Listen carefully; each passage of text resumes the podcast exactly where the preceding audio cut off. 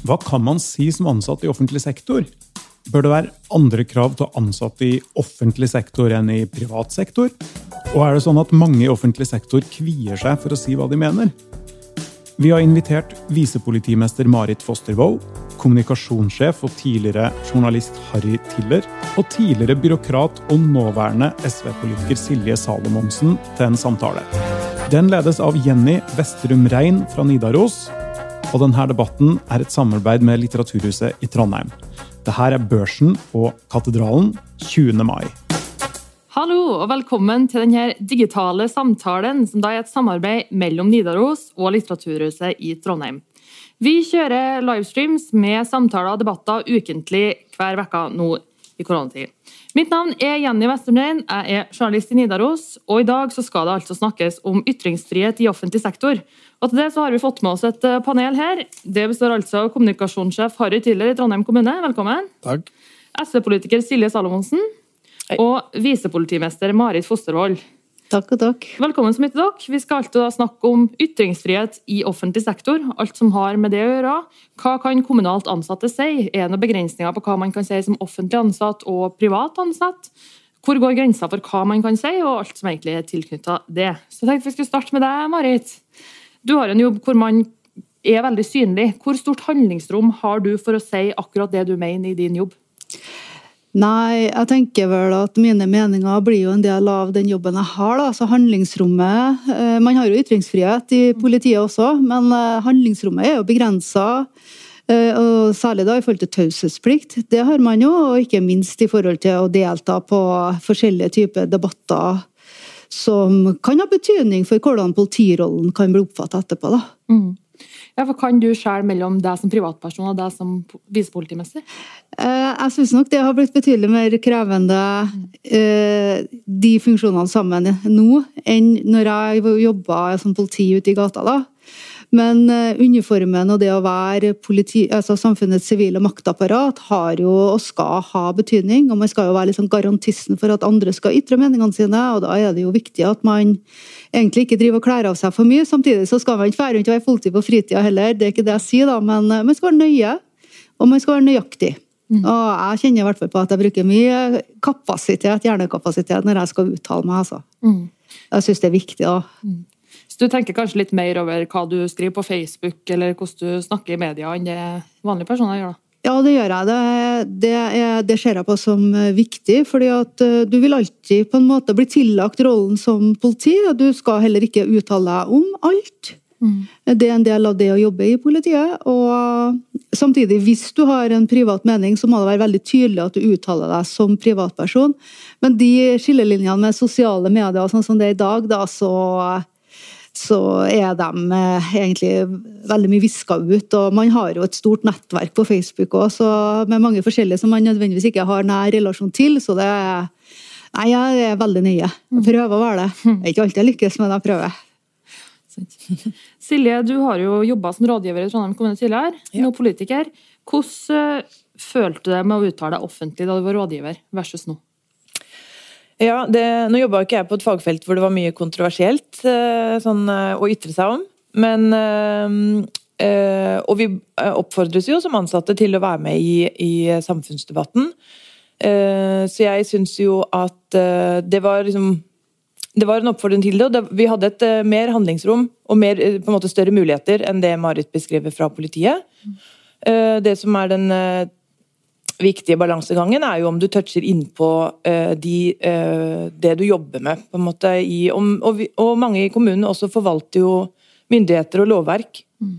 Uh, så det er klart at du som, som ansatt kan, nok kan uttrykke deg om flere ting, men allikevel så må du tenke litt på om det du uttrykker deg om Vil andre på en måte ta det med når de møter deg i jobbrollen? Mm. Det er også en ting å tenke på der. Så er det en forskjell i Trondheim kommune også, mener jeg, på posisjonen du har på jobb. Mm. Hva du jobber med. Noen forvalter ikke lovverk i Trondheim kommune i det hele tatt. Eh, andre er eh, toppsjefer. Man vektlegges forskjellig på jobb. Og det må man også tenke på når man ytrer seg. Mm. Mm. Harry, du bytta jo til stilling nå i vår, til kommunikasjonssjef i Trondheim kommune. Da tok du til orde for at kommunalt ansatte også skal kunne uttale seg fritt. Er du fortsatt enig i den uttalelsen noen måneder etter oppstart? Jeg er fortsatt for ytringsfrihet, eh, også etter å ha vært ansatt i, kommunen. Og, Trondheim kommune understreker eh, veldig tydelig at eh, ytringsfriheten gjelder jo alle, også om du tilfeldigvis jobber i, offentlig sektor. Den er faktisk grunnlovfesta og en av våre viktigste rettigheter, etter, etter mitt skjønn. Eh, men det, det er jo interessant å se på ytringsfrihet opp imot f.eks. habilitet og troverdighet. For du kan jo fort, sånn som Marit sier, komme i en rolle der du setter deg sjøl i en vanskelig situasjon. Hvis du f.eks. er saksbehandler på et felt og har veldig sterke meninger i offentligheten om det, så, så sår du jo tvil om din, din uh, troverdighet, egentlig, eller din, din, uh, din måte å, å, håndtere det her på. Så, så, det tror jeg er viktig. Men, men sånn, i seg sjøl er det jo ingen begrensninger i ytringsfriheten som sådan. Men, men det er jo ikke sånn at for det om vi tre her tror at vi greier å skille mellom hva som er privat og hva som er offentlig, så, så handler det ikke om det. Det handler om hva mottakeren av budskapene greier å skille mellom. Så jeg tror det er lurt å tenke over at du, du, du har en rolle eh, i, i, offentlig sektor som du må forvalte også langt utover ordinær arbeidstid, egentlig. Mm. Eh, Silje nevnte det med ulike posisjoner. Er det sånn at en toppleder da, har mindre ytringsfrihet om man skal si det, enn en rådgiver på et annet fagfelt? Det er ikke prinsipielt, men jeg tror det er sånn at, at uh, en toppleder, når man uttaler seg offentlig, uttaler seg på vegne av Trondheim kommune, f.eks. Eller på vegne av politiet i Trøndelag. eller sånn, og det, det, vil være vanskelig for en toppleder å ha et privat syn på noe. Eh, men det er klart det er mye lettere for en renholdsarbeider eller en eh, lærer eller en barnehagearbeider å også delta i den, den offentlige debatten. Og selvfølgelig, eh, mange er jo engasjert i politikk, i ulike politiske parti, i fagbevegelsen og sånne ting, og har selvfølgelig full ytringsfrihet sånn sett òg. Men det er litt forskjell på nivå her, tror jeg. da. Det er jo sånn at Noen uttaler seg på vegne av kommunen uh, hele tida når man snakker, mens andre uttaler seg på vegne av ja, kanskje idrettslaget sitt mm. eller uh, velforeninga eller et eller annet sånt. Så det, det, er litt sånn forskjellig nivå. Mm. Du nevnte litt i stad, Silje, at uh, skillene mellom privatperson og den du er på jobb, kanskje viskes ut litt. Klarer mottakerne, altså innbyggerne i Trondheim kommune for eksempel, å se forskjellen på hvem du er som SV-politiker og hvem du er som privatperson? I mindre grad forskjell mellom SV-politikeren og privatpersonen enn mm. den ansatte og privatpersonen, ja. ja. ja. Eh, eh, det partipolitiske legger man vel omtrent aldri bort mm. som privatperson heller. Så det, det, regner jeg med at, eh, at jeg Ja det er klart det er, mange, det er jo mange som kjenner det mest private delen av meg, og ikke den partidelen av meg. Mm. Vil, så folk vil kanskje se meg forskjellig sånn sett, men uh, alle veit nå veldig godt uh, hvor jeg står i politikken. Merka du noen forskjell på det, eller føler du at det er en forskjell mellom hvordan du uttaler deg nå, og hvordan du uttalte deg da du var ansatt i Trondheim kommune? Ja, ja, absolutt. Uh, jeg tenker at jeg som politiker kan jo mene Altså, i den grad man er på jobb som politiker, da, så, kan, så mener jeg jo um, mye om mange flere temaer enn jeg mente da, på jobb i Trondheim mm. kommune. Da hadde jeg på en måte mitt fagfelt, hvor jeg uh, hadde fagkunnskap til å uttale meg og gi faglige råd. og mer, Da gir man jo mer faglige råd og anbefalinger enn at du ytrer sterke meninger på jobben. Mm. Um, samtidig, da jeg jobba uh, mest holdt jeg på å si, i Trondheim kommune, jeg har fortsatt en liten uh, funksjon der, men da jeg jobba fulltid der, eh, så var jeg også veldig aktiv som Harald var inne på, i velforening i Østbyen. Og da var jeg jo veldig tydelig på at jeg i velforeninga mente noe om ting jeg ikke jobba med. Mm. Som eh, SV-politiker så mener jeg jo eh, egentlig mer om alt. Eh, men samtidig så er jeg jo valgt å sitte i bystyret av, et, eh, av velgere og medlemmer. Mm. Sånn at eh, det noe, kan være meninger jeg har som ikke er forenlig med det partiet i fellesskap har kommet fram til. Eh, eller bystyregruppa, for den saks skyld. Mm. Eh, og da vil jo ikke jeg ytre min egne mening, hvis vi i flertall eller i fellesskap har kommet fram til noe annet. Mm. Og da må man jo kjenne på om, det, om hvor greit man syns det er sjøl. Og så syns jeg det er helt greit å ikke måtte mene noe om alt. Og så kan noen andre fronte eh, en annen hjertesak, f.eks. Mm. Ja. Men, men på en måte friere som politiker, men samtidig representerer du jo på en måte flere, da. Mm. Mm. Marit, du jo, representerer jo ganske mange. Eh, og Du nevnte det i stad at du føler at jobben din legger litt begrensninger på hva du kan ytre deg om. Hva er det du føler at du kan si noe om? Eh, nei, altså man eh, Nei, det er veldig mye, egentlig. Eh, det, eh, og jeg opplever også at man ønsker at man skal mene mye, da. Eh, og det gir jo også et fokus, men eh, man kan mene. Man har ytringsfrihet, og man kan mene. Eh, men man skal være nøye, som jeg sa da. Og hva, det er noe med det når man begynner å bevege seg Altså, Vi skal jo på en måte snakke loven og lovkonteksten. Og så kan det være krevende å snakke om forarbeidene til lovkontekster, fordi at de er jo basert på verdiuttrykk og politisk behandla og vært gjenstand for stor diskusjoner og debatter. Så der kan det være litt sånn uh, ulendt terreng å bevege seg i. Da. Jeg har jo vært borti der en liten snartur sjøl og syns jo at det ble litt krevende. Uh, og så er det noe med det at politiet er jo en organisasjon som skal behandle uh, saker hvor mennesker er utsatt for svært sårbare situasjoner.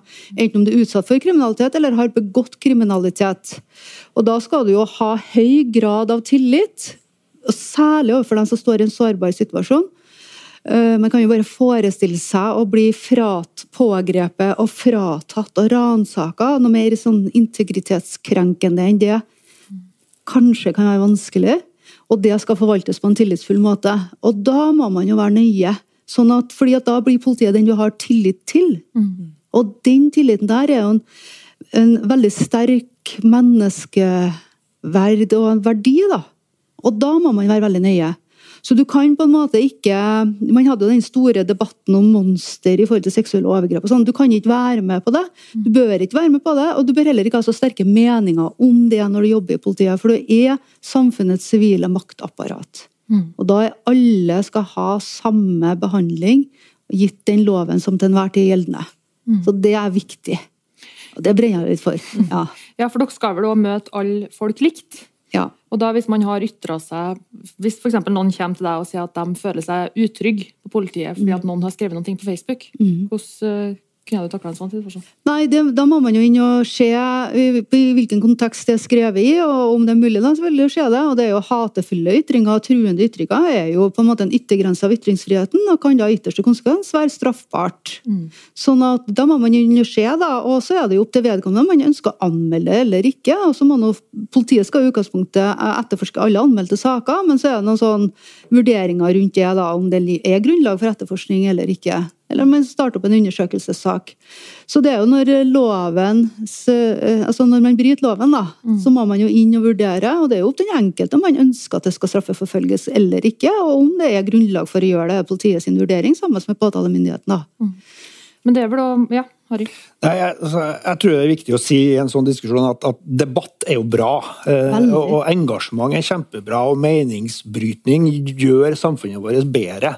Eh, så, så, Gitt at det ikke er hatefulle ytringer og oppfordring til vold, og, og, sånne ting, som jo er en begrensning i, i en uh, veldig åpen og fri sånn ytringsfrihetsdebatt også. Mm. Eh, så, så jeg, jeg, hadde jo ønska at vi har et samfunn der vi kunne ha ført en debatt uh, med respekt for hverandre, basert på saklighet og forståelse og, og sånne ting. Også fordi man er ansatt i politiet eller i kommunen eller, eller sånne ting. Så, så, så det, er jo, det, er jo, det som er bra med dette samfunnet, mm. at man kan engasjere seg i debatten.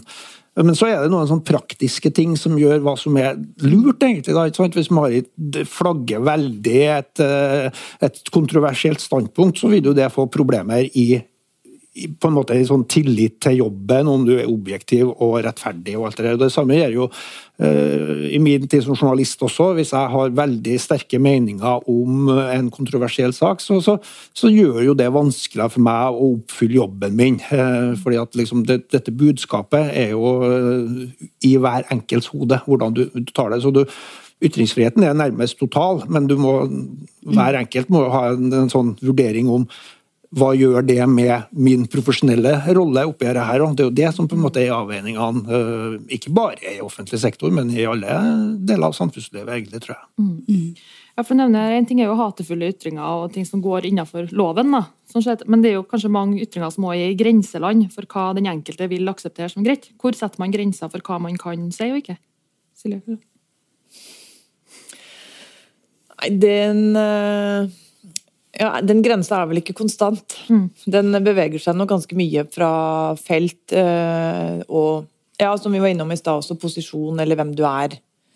Både privat eller øh, Hvor mye du blir lytta til, da. Jeg tenker det er, jo, det er, jo, ikke bare jobbposisjonen din, det. Det er jo også kvinne, mann, alder Altså Vi har mange, mm. mange dimensjoner av øh, ulik og lik balanse på en måte mellom folk. Mm. Som, som, gjør at en kan si en ting, og det vektlegges, og så kan en annen si det samme, men det kan vektlegges helt annerledes likevel.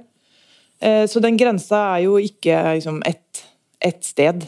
Mm. Og det er jo um, I Trondheim kommune så skal det vel være etisk refleksjon uh, minst en gang i året. I, i alle avdelinger og enheter, og også i komiteene mener jeg vi har sagt at vi skal ha det.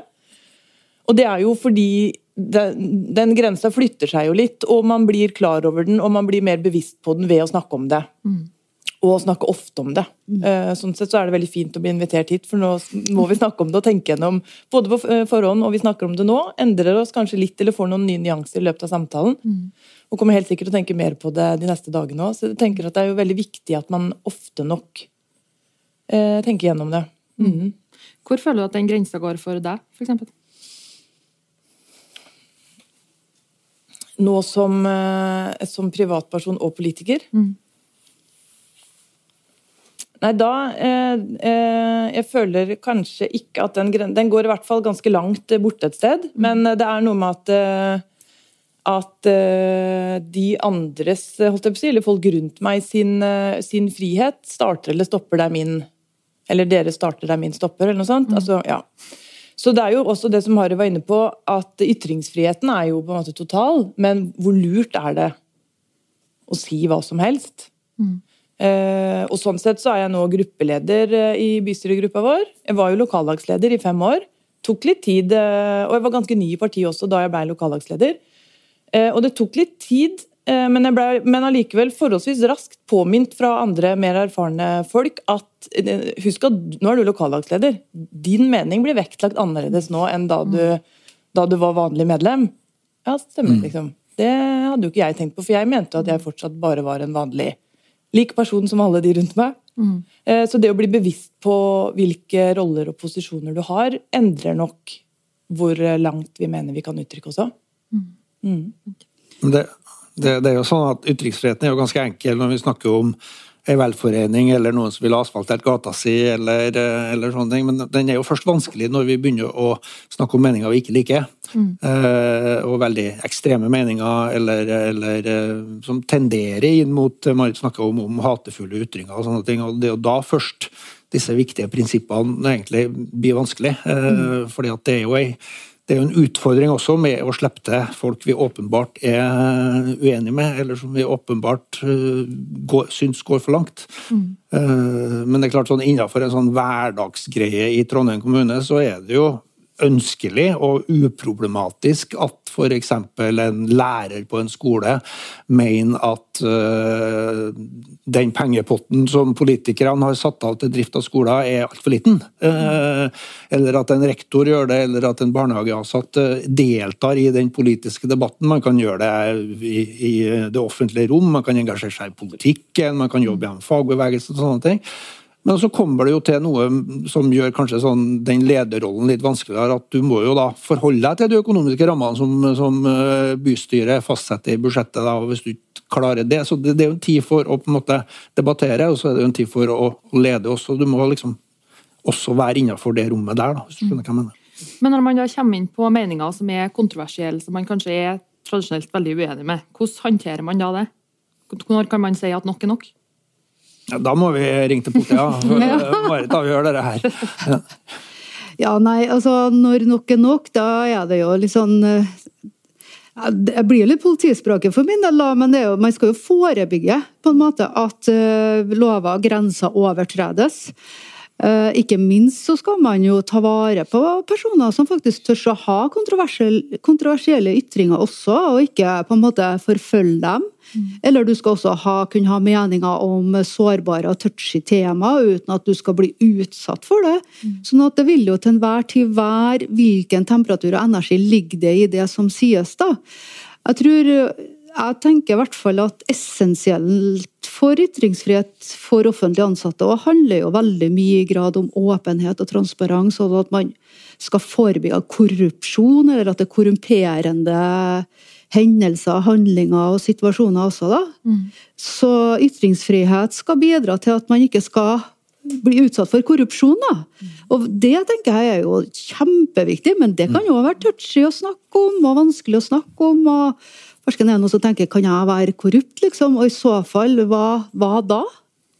Eller blir jeg hanka inn før jeg på en måte bryter uten å se det selv? Mm. Så det er mange sånne elementer med det. da. Men det er når du treffer følelsen eh, til personer i sak, da tenker jeg at da skal man være forsiktig.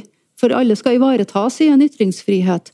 Og så er det også sånn, tenker jeg, at det er en grense der hvor at du, du skal kunne velge hva du ønsker å høre. Og det er ikke bestandig like enkelt å få til. For plutselig er det sagt, og så må du mene. Mm. Så det er en risiko, og er du villig til å ta den risikoen selv? Og noen ganger så bør man i det offentlige faktisk ta det, da, gitt motsetningsforholdene. Mm. Så du har jo disse motsetningsforholdene i ytringsfriheten som er interessant, tenker jeg da, som det er mye dynamikk i. Mm. Så man være nøye og faktabasert, da, så dra seg litt inn igjen, kanskje. Jeg vet ikke hva dere tenker om det, da, men tar over rollen din. Nei, men jeg, jeg tror det, det, er jo da ytringsfrihet er interessant å, å diskutere det liksom når, du, når, du, kommer til ytterpunktene mm. eller de, de, vanskelige tingene. Men jeg, jeg, tror jo sånn offentlig sektor eller det norske samfunnet har, må jo være robust nok til å takle meningsbryting, altså gitt at det foregår på en saklig og, og, og respektfull måte. Så Det er jo ikke sånn at, at Trondheim kommune rådhuset står og skjelver hvis noen er uenig om en administrativ eller politisk beslutning. De debattene tror jeg er bra. Eh, jeg tror, dere som er politikere, står jo inne i debatter hele tida. Men det, jeg tror det er et mål for, for, for, både politikk og administrasjon å få trekke inn flere stemmer, få flere reaksjoner. Trondheim kommune driver jo f.eks. med prosjekt om innbyggerinvolvering, der vi nettopp inviterer til å få byens stemmer til å engasjere seg, til å komme med konkrete forslag, være uenige, diskutere. Jeg tror at vi blir bedre på det. det jeg tror det er bare bra. Mm. Mm. Men den med rytterpunktene, da. Det som du sier, da det begynner å bli interessant. Hvilke bånd kan man legge på det? på en måte? Hvor, hvilke grenser skal man kunne ha satt for din del for kommunalt ansatte? For hva de kan ytre seg om og ikke?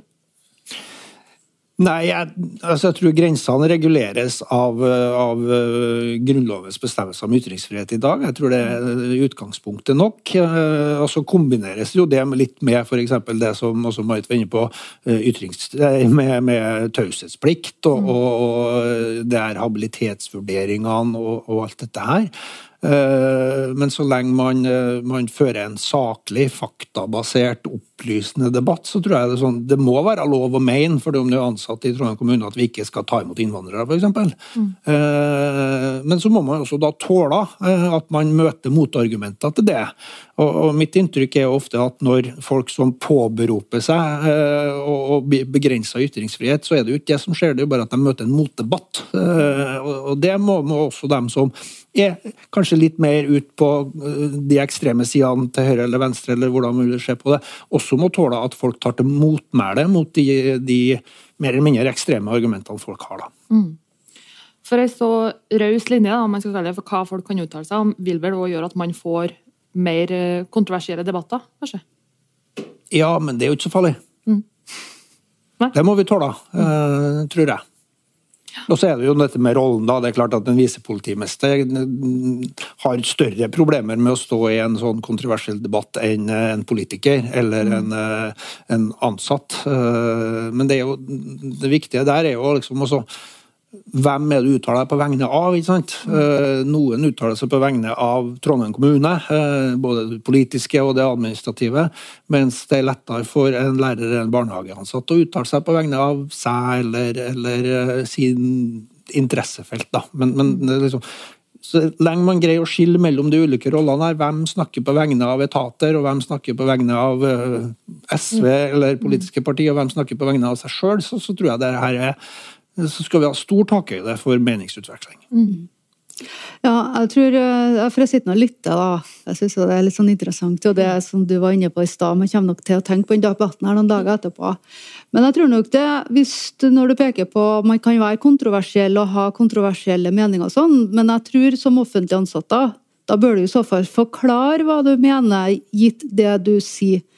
Hvis det, ikke det at du skal på, altså, Det er for å påvirke hvordan andre skal ta imot meningen din. For hvis ikke så kan den bli tillagt noe annet. Mm. Og med dagens kan du si, digitaliserte samfunn, da, så kan jo den meningen bare vandre, altså. Og det blir lagt til nytt og lagt til nytt, eller det blir tatt til inntekt for. Så det tror jeg er helt sentralt, da, for du forvalter på en måte de offentlige verdiene på vegne av. Så jeg tror jo da at man i større grad bør forklare. Og så er det ikke alltid like lett, da. For det kan jo være at ordet har falt før du rekker å forklare det. Mm. Og da står du nå der, da, og da kan det jo bli litt hett. Og det kan jo være krevende i seg sjøl, men jeg tror jo det er viktig. Jeg tror det er viktig for å ta vare på verdien i debatten.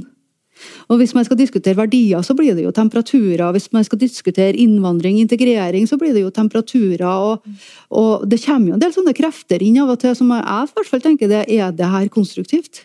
Slik at alle tør å være med. Tør man å være med, eller blir man utsatt for? Så det er mange, Jeg syns det er mye mer hensyn å ta i dag, gitt det samfunnet vi lever i i dag, enn det var før. For da kunne debatten vare over tid, og du fikk perspektiveren på en annen måte da. Mm. Og så er det jo en klar forventning at når du jobber i det offentlige, så skal du være med i samfunnsdebatten. Mm. Det er jo tross alt Du er jo på vegne av, og da er den nøyaktigheten og forklaringa tror jeg er essensiell. Da. Mm. Ja. Ja, for den på vegne av er vel mange som kjenner på. Og i hvert fall Vi som er journalister merker jo ofte at kanskje offentlig ansatte vegrer seg litt for å bli spurt, for å stille opp i f.eks. i media. Så, men når jeg hører på dere nå, så høres det ut som det er helt åpent og fritt. I stor grad, i hvert fall. Er det her gjerne et bånd man kanskje legger mer på seg sjøl enn som er lagt av administrasjon? Jeg, eh, min eh, erfaring fra da jeg jobba i kommunen, er jo at eh, hvis du som saksbehandler eller som fagperson ønsker å uttrykke deg om saken altså, mm. da for, Men da uttrykker du deg på vegne av Trondheim kommune. Mm. Hvis du ønsker det, så, så, har du tillit til det av lederne dine. Hvis du ikke ønsker, for det er veldig mange og det var du innom, eh, som ikke ønsker så mye å stå i media, mm. fordi vi vet at det kan gi en belastning som ikke alle har lyst på. Og um, noen felt, fagfelt er mye mindre belastende å si noe om, og andre er mye mer krevende. Mm. Men, eh, men, i hvert fall min erfaring da var at hvis du ikke ønsker det, så må du det heller ikke. og Da er det neste leder som må, må kommentere den saken. Mm. Eh, sånn at eh, jeg syns i hvert fall der jeg jobba, at det var veldig greit, greit avklart. Mm. De, de, på en måte nærmest feltet fikk uttale seg hvis de ville det, og det var helt greit hvis de ikke ønska å, å, snakke i media. Mm. Og så er det jo annerledes Eller hvis du blir oppringt av media som privatperson, mm. da, da, uttaler du deg ikke på vegne av kommunen uansett. Og da kan det jo være eller da er det jo viktig å på en måte presisere det. Og skriver du kronikker og leserinnlegg f.eks., så signerer du jo Det var litt derfor jeg egentlig engasjerte meg i velforeninga. Fordi eh, jeg skulle skrive kronikk, eh, og hvis jeg ikke hadde noe å skrive under, eh, navnet mitt, mm. Eh, så var jeg da privatperson eller var jeg fagpersonen. Og i forskning og utvikling så, har, så er det jo professorer og mm. Eh, de er jo det, eh, både på jobb og privat.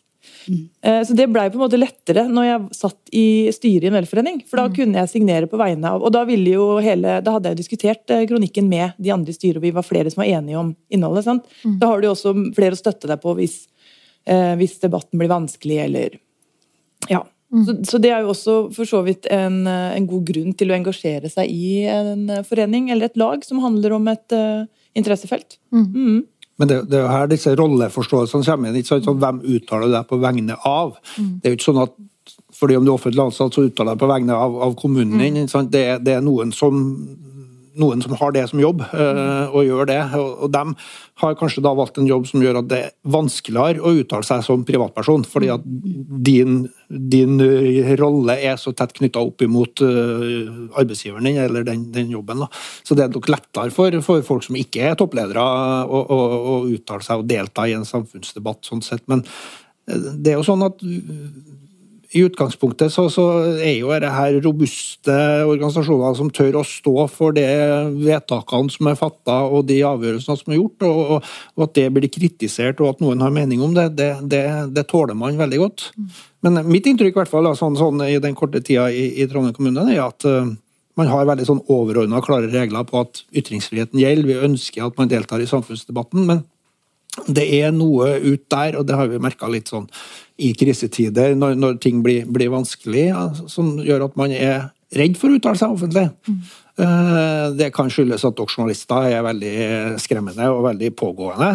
Det kan jeg nå, men jeg tror også det er en jobb for offentlig sektor å oppfordre til at en rektor eller en enhetsleder godt kan på vegne av invitere offentligheten inn da, gjennom, gjennom media og fortelle hvordan løser vi dette her.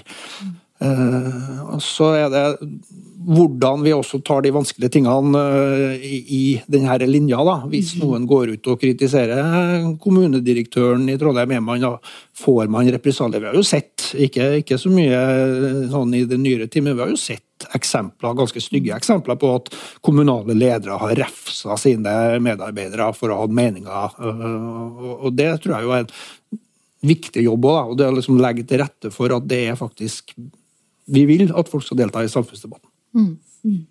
Yes. Yeah. Og når du er inne på det med å legge til rette for, så er det jo også mye internt i kommunen som er på en måte for å legge til rette for gode, gode ytringer. på en måte. Altså jeg tenker som Varslingsinstituttet og tillitsvalgt og verneombud. altså De funksjonene der handler jo om eh, å tilrettelegge for et eh, godt forum eller et godt eh, klima, på en måte, og ytre eh, ting som kan være vanskelig eller kontroversielt. Kanskje ikke så kontroversielt, men i hvert fall vanskelig å ta opp.